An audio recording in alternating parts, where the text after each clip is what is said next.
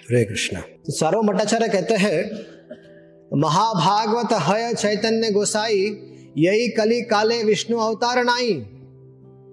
अतएव त्रियुग करी, कही विष्णु नाम कली कलियुगे अवतार नाही शास्त्र ज्ञान। सार्वम भट्टाचार्य कहते हैं, चलिए, मैं, भगवान तो नहीं मानता, लेकिन मैं चैतन्य गोसाई को महाभागवत निश्चित मानता हूँ। परंतु वो ईश्वर नहीं है, क्योंकि शास्त्रों के अनुसार कलयुग में विष्णु का अवतार ही नहीं है। भगवान विष्णु का एक नाम त्रियुग है। तो त्रियुग का अर्थ है कि सत्य में, त्रेता में, द्वापर में अवतार लेते हैं। कली में उनका कोई अवतार नहीं होता। सुनिए आचार्य कहे, दुख हय मने शास्त्रज्ञ हय तुम्ही कर अभिमाने। सारो भट्टाचार्य के वचनों को सुनकर गोपीनाथ आचार्य जो थे, उनके मन में बड़े दुख, बड़ा दुख हुआ। और वो कहा कि आप शास्त्रज्ञ होने का जगत गुरु होने का अभिमान रखते हैं। अभी उतार देता हूँ आपकी गोपीनाथ आचार्य कहते हैं, भागवत भागवत भारत दुई शास्त्र प्रधान। अर्थात भागवत और महाभारत ये दुई शास्त्र ये दुई दो शास्त्र सबसे प्रधान है। और से ही दुई ग्रंथ वाक्य नहीं अवधान।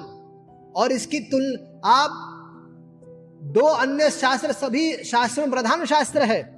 और इसकी तुलना किसी के साथ नहीं हो सकती। से दुही कहे, कलित साक्षात अवतार। और ये दोनों शास्त्र क्या कहते हैं? कि सही दुई कहे, कलिते साक्षात अवतार। तुम्ही कहा कलिते नहीं विष्णु प्रचार? व्हाट नॉनसेंस अरे ये दोनों शास्त्र अपने अपने पर्याप्त है। कली काले लीला अवतार नहीं। कली कली काले लीला अवतार ना करे भगवान। भाई, चलो। लीला अवतार नहीं होता, लेकिन क्या होता है? युगा अवतार होता है। क्या प्रमाण है, बताइए। धर्म संस्थापनार्थाय संभवामी युगे युगे। है ना? तो कली काले लीला अवतार नहीं करे भगवान, अतएव त्रिग युग करी काही काही नार नाम प्रतियुगे करे न कृष्ण युग अवतार। तर्कनिष्ठ हृदय तुम्हारा नाही का विचार। लेकिन छोड़ो, ये सब फालतू बातें तुम्हारे ऐसे लोग, ये सब तुम्हारे ऐसे लोग फालतू बातें है। तुम, तुम्हारे ऐसे जड़ व्यक्ति लोग, ये सब बातें क्या समझ पाएँगे? तुम तो मायावादी हो, भगवान को स्वीकार नहीं करते हो। तो ये कितने, जितने और प्रमाण दूँगा, ये सब तुम्हारे भेजे में नहीं घुसने वाले। कलयुग में भगवान का कोई लीला अवतार नहीं होता, ये सत्य बात है। और इसलिए उनको त्रियुग भी कहा जाता है, ये भी सत्य बात है। लेकिन प्रत्येक युग में भगवान श्री कृष्ण युगा अवतार धारण करते हैं, और उसको तुम अपने तर्क में, निष्ठ हृदय में नहीं समझ पाओगे। देखिए, लीला अवतार का क्या होता है? लीला अवतार कृष्ण नाय जाय गणन, प्रधान करिया कही दिग्दर्शन, मत्स्य कुर्म रघुनाथ नरसिंह वामन वराहादि लेखा जहार, नाय जगनन देखिए, लीला अवतार विविध प्रकार के होते हैं। जैसे, और वो बहुत सारी विचित्राओं से युक्त होते हैं, चेष्टा से रहित होते हैं, नित्य नई नई उल्लासियों से, तरंगों से उद्वेलित होते हैं। अपनी इच्छा के परतंत्र लीला विशिष्ट को, अवतार को लीला अवतार कहा जाता है। लघु भागवतामृत में 25 प्रकार के लीला अवतारों का वर्णन है। चतुष्ण चार कुमार लीला अवतार है, नारद लीला अवतार है, वराह, मत्स्य, यज्ञ नर नारायण कपिल, दत्तात्रेय, हयग्री भगवान, हंस पृष्णिगर्म ऋषभ, पृथु, नरसिंह, कुर्म, धनवंतरी, मोहिनी, वामन, परशुराम, राघवेंद्र, व्यास, बलराम, कृष्ण, बुद्ध और कलगी, ये सब लीला अवतार है। श्रीमद भागवत में दशम स्कंद में कहा गया है, गोपीनाथ आचार्य कहते हैं, आसन वर्णास्त्रय गृहंतो अनुयुगम तनु, शुक्ल रक्त सता पीता इदानीम कृषताम ये वाक्य, ये जो श्लोक है, यह गर्ग मुनि ने नंद बाबा से कहा था कि आपका यह पुत्र, यह तीनों लोग, तीनों युगों में शुक्ल, रक्त तथा पीत वर्ण धारण करता है। परंतु वर्तमान में यह द्वापर अर्थात कृष्ण वर्ण को प्राप्त किया है। फिर वो आगे कहते हैं कि इति, अभी इति द्वापर उर्विश स्तुवंती जगदीश्वरम नाना तंत्र विधान न कलावपी यथाश्नु। जो विदयराज निमि के प्रश्न के उत्तर में से करभाजन जी, करभाजन मुनि कली काल के अवतार और उनके भजन की प्रणाली का वर्णन करते हैं। क्या कहते हैं वो?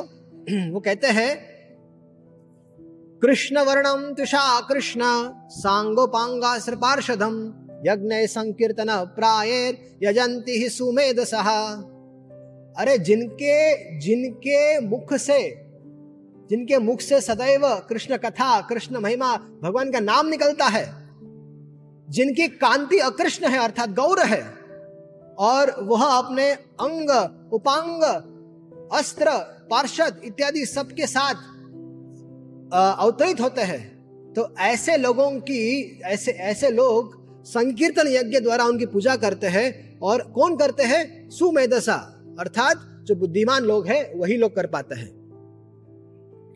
फिर गोपीनाथ आचार्य कहते हैं, महाभारत से सुनिए भट्टाचार्य जी, महाभारत सुनिए। विष्णु सहस्त्र नाम में यह बात आती है। विष्णु सहस्त्र नाम तो चेंज नहीं ना होगा, विष्णु सहस्त्र नाम तो फिक्स्ड है ना? हाँ। उसमें तो ऐसा नहीं कोई ऐड सब्सट्रैक्ट करे, उससे तो बात है नहीं भट्टाचार्य जी। विष्णु सहस्त्र नाम में कहा गया है, स्वर्ण वर्ण है विष्णु सहस्र महाभारत का पार्ट है। स्वर्ण वर्ण हेमांगो, वरांग चंदनांगदी संन्यास कुश्रमा शांति, निष्ठ शांति परायण।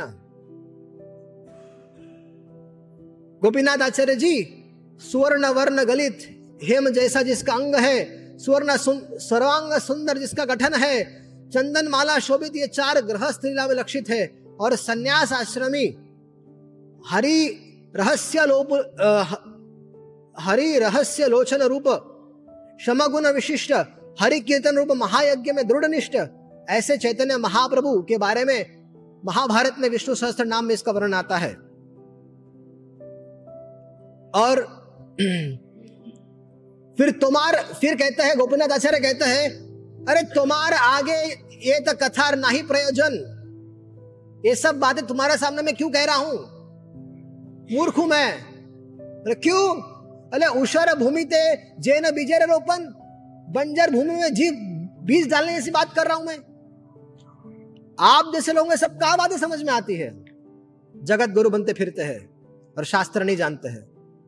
अरे तुम्हार तुम्हार ऊपरे तार कृपा जबे हबे, तुम पर जब कृपा होगी। भट्टाचार्य, तुम पर जब कृपा होगी साले साहब, याद रखना, यही सब सिद्धांत तुम्हें तुम्हें तुम ही खैब। ये जो सिद्धांत मैं बता रहा हूँ ना, जब तुम पर कृपा होगी साले साहब, ये सारी बातें तुम कहोगे। और तुम्हारे शिष्यगण, तुम्हारे शिष्य कहे करतुक नानावाद ये जो शिष्यगण है, ये तुम्हारे, ये सब बकवाद करते रहते हैं, ये हार की दोष, ये सब माया का प्रसाद है। ये आप और आपके शिष्यगण, ये माया की अहित की कृपा का प्रसाद है।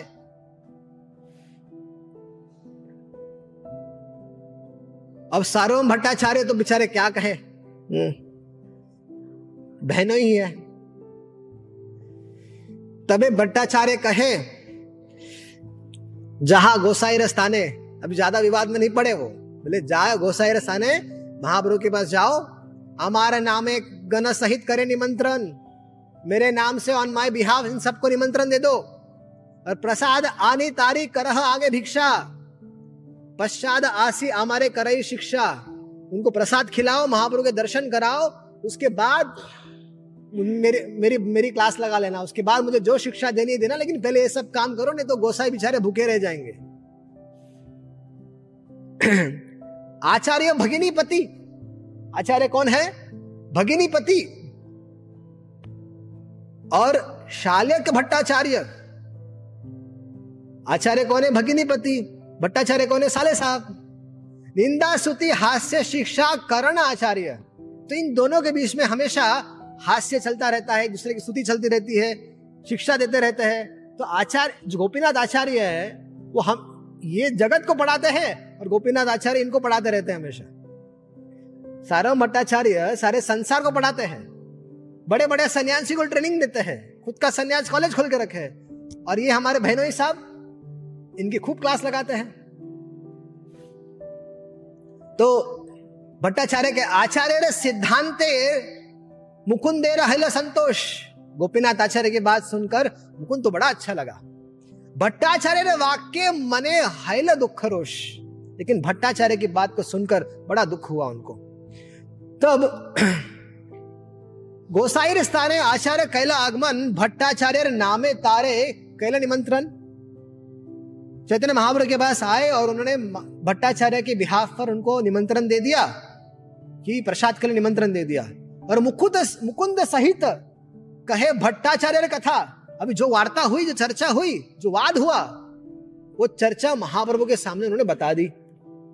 मुकुंद सहित कहे भट्टाचार्य कथा, भट्टाचार्य निंदा करे, मने पाई व्यथा, और निंदा करते हुए कर दी। भट्टाचार्य की सार्वम भट्टाचार्य की इन दोनों ने निंदा कर दी महाप्रभु को सुनाते हुए। अब सुनी महाप्रभु कहे सुनी महाप्रभु कहे ऐसे मत कह, ऐसा मत कहो भाई। तो सार्वम भट्टाचार्य है जगत गुरु है, ऐसा मत कहो। आमा आमा प्रति भट्टाचार्य है अनुग्रह। अरे, उन्होंने मुझ पर बड़ी कृपा की है, मुझ पर बड़ा अनुग्रह किया है। हमारा सन्यास धर्म चाहे न राखी थे हमारा सन्यास धर्म राख बचाने के लिए, हमको सन्यासी के रूप में रखने के लिए वात्सल्य करुणा करे न कि दोष यहाँ अरे वात्सल्य कर रहे, करुणा करके मुझे कुछ पढ़ाना चाहते हैं, समझाना चाहते हैं, इसमें दोष क्यों देखते हैं आप लोग? तो वात्सल्य पूर्ण है, पिता समान है अपने वात्सल्य दिखा रहे हैं। आर दिन महाप्रभु, भट्टाचार्य सने, आनंद करीला जगन्नाथ दर्शन। है फिर क्या हुआ अगले दिन? भट्टाचार्य जी के साथ सार्वम भट्टाचार्य जी के साथ, आनंद करीला जगन्नाथ दर्शन। है चैतन्य महाप्रभु जगन्नाथ जी के दर्शन किए, और भट्टाचार्य संगे तार मंदिरे आईला। और प्रभु आसन दिया अपने बसीला भट्टाचार्य संगे घूम के आ गए, फिर मंदिर में उन मंदिर में आ गए और वहाँ पर सार्वभौम भट्टाचार्य ने चैतन्य महाप्रभु को स्थान ऊँचा स्थान दे दिया और स्वयं बैठ गए। किसके लिए बैठ गए? अब चालू होगा। वेदांत पढ़ाई थे, तबे कर्म वेदांत पढ़ाई थे, तबे आरंभ करीला। और सारव मट्टाचार्य जो वेदांत, वेद वेदांत के आचार्य थे, जो आज तक सैकड़ों हज़ारों लोगों को आज तक ट्रेनिंग दे चुके थे, अब उनको महाप्रभु जैसा शिष्य मिल गया है महाप्रभु जब छोटे थे, तब ऐसे बड़े बड़े संस्कृत के पंडितों को उड़ा के रख देते थे आ? जब चैतन्य, जब दिग्विजय केशव कश्मीरी जब आए थे, महाप्रभु के महाप्रभु के बारे में सुनते सुनते आ गए वैसे पहले जो न, जो पहले नदिया नदिया नवद्वीप था वो सारे विद्वानों विद्वानों का अड्डा था। सारे विद्वान लोग वही होते थे। और उसमें से हमारे भक्त हम उसमें से शिरोमणि थे चैतन्य महाप्रभु निमाई पंडित। तो ये केशव कश्मीरी जी दिग्विजय करते हुए घूम रहे थे। सब और सब विजय पात्र लेके घूम रहे थे। तो केशव कश्मीरी जी पहुँच गए। निमाय पंडित के पास। और निमाय पंडित तो अपने सिंपल सा व्याकरण का अध्ययन कर रहे थे। और केशव केशव कश्मीरी केशव कश्मीरी वहाँ आ गए और वहाँ बैठ गए, महाप्रभु के संग में देख रहे थे, महाप्रभु क्या कर रहे हैं। तो निमाय पंडित ने कहा कि आप जरा गंगा जी का वर्णन कर दीजिए। तो इन्होंने तुरंत, बिना सोचे समझे, तुरंत फटाक से बहुत सारे श्लोकों पर व्याख्या, बहुत सारे श्लोक बोल दिए, उन्होंने बना दिए श्लोक। और निमाय पंडित सुन रहे थे, सारे बच्चे सुन रहे थे। सारे बच्चों को लगा, वाह, इतना बड़े ऊँचे विद्वान आ गए। तो निमाय पंडित क्या उत्तर देंगे? निमाय पंडित ने, उन्होंने जिस तेज़ी से बोला था, वो मन की गति से बोल रहे थे। और चैतन्य महाप्रभु ने उस मन की गति से बोले श्लोकों पर कई सारे, कई सारी गलतियाँ निकाल दी। तब जब केशव कश्मीरी जब सुने, अरे, मैं तो मन की गति से बोल रहा था। और आपने पकड़ कैसे लिया? तो चैतन्य महाप्रभु का दास श्रुतिधर है। एक बार सुन लेता हो तो याद हो जाता है। और फिर उसमें दोष निकाल दिए। तब चैतन्य महाप्रभु, वहाँ पर जो विवाद चला, वहाँ पर थोड़ा सा उन दोनों की भी थोड़ी सी और चर्चा हुई होगी निश्चित रूप से। केशव कश्मीरी समझ गए तो बहुत बड़े विद्वान हैं। और सरस सरस्वती जी का वरदान था केशव कश्मीरी को, कि जब भी तुम बोलोगे, मैं तुम्हारे मुख से बोलूँगी। और यहाँ पर सरस्वती जी कुछ बोल ही नहीं रही है। केशव कश्मीरी जी कुछ के मुख से कुछ निकल ही नहीं रहा है। वो सरस्वती जी को याद कर रहे प्रणाम, सरस्वती जी का प्रणाम मंत्र जब कर रहे हैं, कुछ नहीं हो रहा। और रात फिर वो निमाय पंडित ने उनकी जो बेजती हो रही थी, सारे सारे जो निमाय पंडित के स्टूडेंट्स थे उनके सामने उनकी बेइज्जती हो रही थी तो निमाय पंडित ने बोला ठीक है कल बात करते हैं आप अभी जाइए हाँ, थोड़ा आराम कीजिए फिर कल कल चर्चा करेंगे हाँ। तो वो चले जाते हैं रात को खूब प्रार्थना करते सरस्वती मैया क्या हो गया आज? तो रात को सरस्वती माँ दर्शन देती है बेवकूफ़ ये मेरे स्वामी हैं। तुम जाओ और इनको आत्मसमर्पण कर दो। ये महा ये भगवान है साक्षात श्री कृष्ण है चैतन्य महाप्रभु बनकर अवतरित हुए हैं। इनके सामने भिड़ोगे? अरे मैंने आज तक मैंने आ, मेरी तुमने जो आज तक भक्ति की उस भक्ति का वास्तविक प्रसाद यही है कि तुम्हें महाप्रभु के दर्शन हो गए आज उनके सामने तुम खड़े हो। जाओ और आत्मसमर्पण कर दो। तो दूसरे दिन सुबह केशव कश्मीर जाके चैतन्य महाप्रभु के चरणों में गिर पड़े आत्मसमर्पण कर दिया। तो महा निमाय पंडित ने कहा बताना मत किसी को। जो सुन लिया, रात को देख लिया, वो अलग बात है। यहाँ पर मत बताना, चुपचाप दंडवत कर दे, प्रणाम कर दिया जाओ। सारो भट्टाचार्य जी क्या करेंगे? सारो भट्टाचार्य जी, वेदांत पढ़ाई थे तबे आरंभ करीला। वेदांत पढ़ाना चालू कर दिए। स्नेह भक्ति करी किचु प्रभु रे करीला। वेदांत श्रवण, यही सन्यासी धर्म निरंतर कर, तुम्हें वेदांत श्रवण। सारो भट्टाचार्य कहने लगे कि निरंतर वेदांत श्रवण करना चाहिए। वेदांत श्रवण करने से तुम अपने सन्यास का जो धर्म है, उसको अच्छी तरह से पालन कर पाओगे। निरंतर सन्यास निरंतर यही करना चाहिए वेदांत श्रवण। प्रभु कहे, मोरे तुम्ही कर अनुग्रह। आपकी कृपा है कि आप मेरा कितना ध्यान रखते हैं कि आप अपनी कृपा से मुझे आप ये सब सुना रहे हैं। सही से कर्तव्य तुम्ही जय मोरे कह। जो आप कहोगे, वो मैं करूँगा। मेरा कर्तव्य जानकर मैं कहूँगा, आप सारा भट्टाचार्य, आप जगत गुरु है। जो आप कहेंगे, वो हम वो मैं करूँगा। सप्त दिन पर्यंत ऐसे करने श्रवण। सात दिन तक वेदांत का पाठ होता रहा।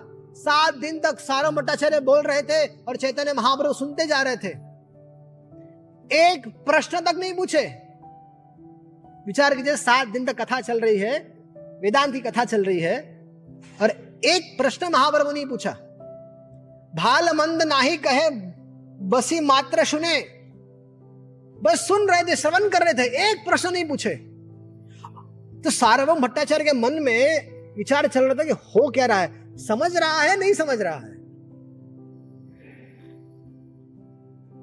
तो सातवें दिन रात्रि में विचार किया कि दूसरे दिन पूछता हूँ कि सात दिन से क्लास चल रही है, समझ में आ रहा है, नहीं समझ में आ रहा है? अष्टम दिवस तारे पूछ सार्वभौम सात दिन कर तुम्हें वेदांत श्रवण। सात दिन से बेटा श्रवण चल रहा है। भाल मंद नाई कह, रह माने धरी। भोजन भोजन की ना भुज। यह जानते न पारी। समझ में नहीं आ रहा है, समझ में आ रहा है। थोड़ा मुझे भी समझा दो। थोड़ा मुझे ही बता दो कि तुम्हें समझ में आ रहा है कि नहीं समझ में आ रहा। ये बता दोगे तो मेरे लिए सुविधा हो जाएगी। मैं थोड़ा अपना कुछ इधर उधर स्टाइल चेंज करूँ। प्रभु कहे, मूर्खा आमी, सारा भट्टाचार्य मैं तो मूर्ख हूँ, ना ही अध्ययन, ये सब कभी अध्ययन किया नहीं। तुम्हारा आज्ञाते मात्र करिए श्रवण, आपने आज्ञा दी कि श्रवण करो। तो श्रवण कर रहा हूँ। सन्यासी धर्म लागी, श्रवण मात्र करी। भाई, मैं सन्यासी हूँ, मेरा धर्म है, श्रवण करना मैं कर रहा हूँ। तुम्हें जय अर्थ करो बुझते ना पारी लेकिन आप जो अर्थ कर रहे हैं, वो मुझे समझ में नहीं आ रहा। सारो भट्टाचार्य सर पे हाथ करे बा बा सात दिन से प्रवचन कर रहा हूँ और इसको अर्थ नहीं समझ में आ रहा। सात दिन मेरे वेस्ट कर दिए। पहले दिन बोल देता, पहले दिन मुझे फ़ीड मुझे पहले दूसरे दिन फीडबैक लेना चाहिए था। फीडबैक ले लेता तो मुझे शैली बदल देता, कुछ ना कुछ तो करता। ये सातवें दिन बोल रहे कि मुझे कुछ समझ में नहीं आ रहा है।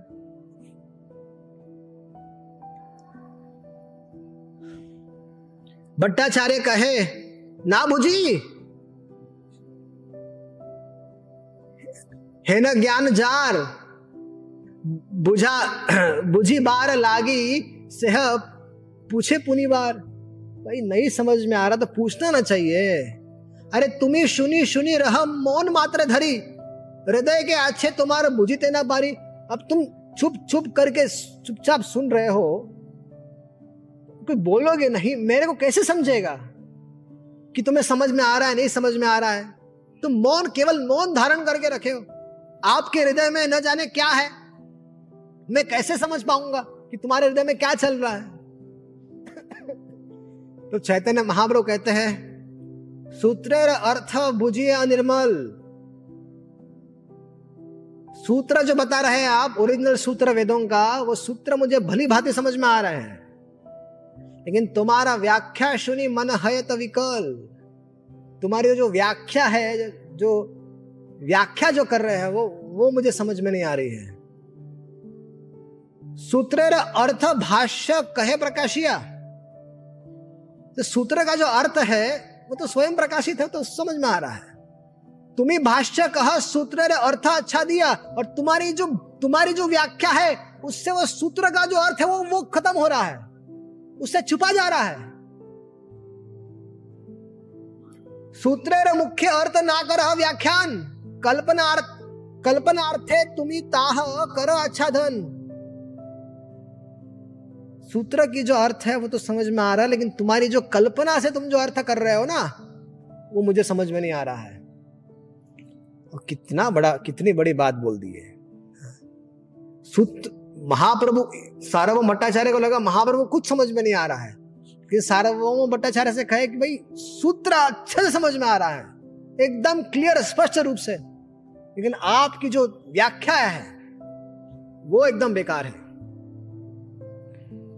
चैतन्य महाप्रभु, भट्टाचार्य के साथ जब महाप्रभु और इन लोग दोनों का वेदांत श्रवण चल रहा था तो भट्टाचार्य ने कहा कि तुम वेदांत समझ रहे हो? महाप्रभु ने उत्तर दिया हाँ बिल्कुल समझ रहा हूँ।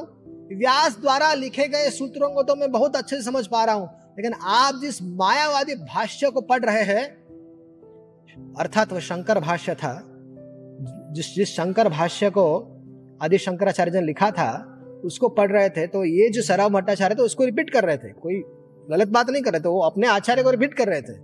लेकिन मायावादी भाष्य जो आप पढ़ रहे हो, उसको मैं नहीं समझ पा रहा। भट्टाचार्य द्वारा किए गए प्रश्नों के उत्तर में महाप्रभु ने क्या किया? महाप्रभु ने उपनिषद और वेदांत की व्याख्या करते हुए सविशेष वाद को स्थापित कर दिया। उन्होंने कहा मायावादियों के मतानुसार ब्रह्म निराकार और शक्तिहीन है।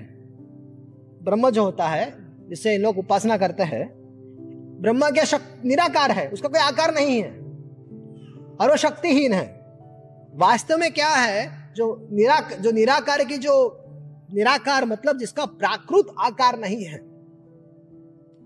जो वेद में निराकार शब्द ब्रह्म के लिए यूज़ किया गया है उसका अर्थ ऐसे लेना चाहिए कि जिसका प्राकृत आकार नहीं है और वो शक्तिहीन शक्तिहीन बताया गया है। मायावादियों को यह दो महाब्रह्म है कि जो ब्रह्म है वो निराकार है, ब्रह्म है वो शक्तिहीन है। ये दो महाब्रह्म मायावादियों के सिद्धांत में आते हैं।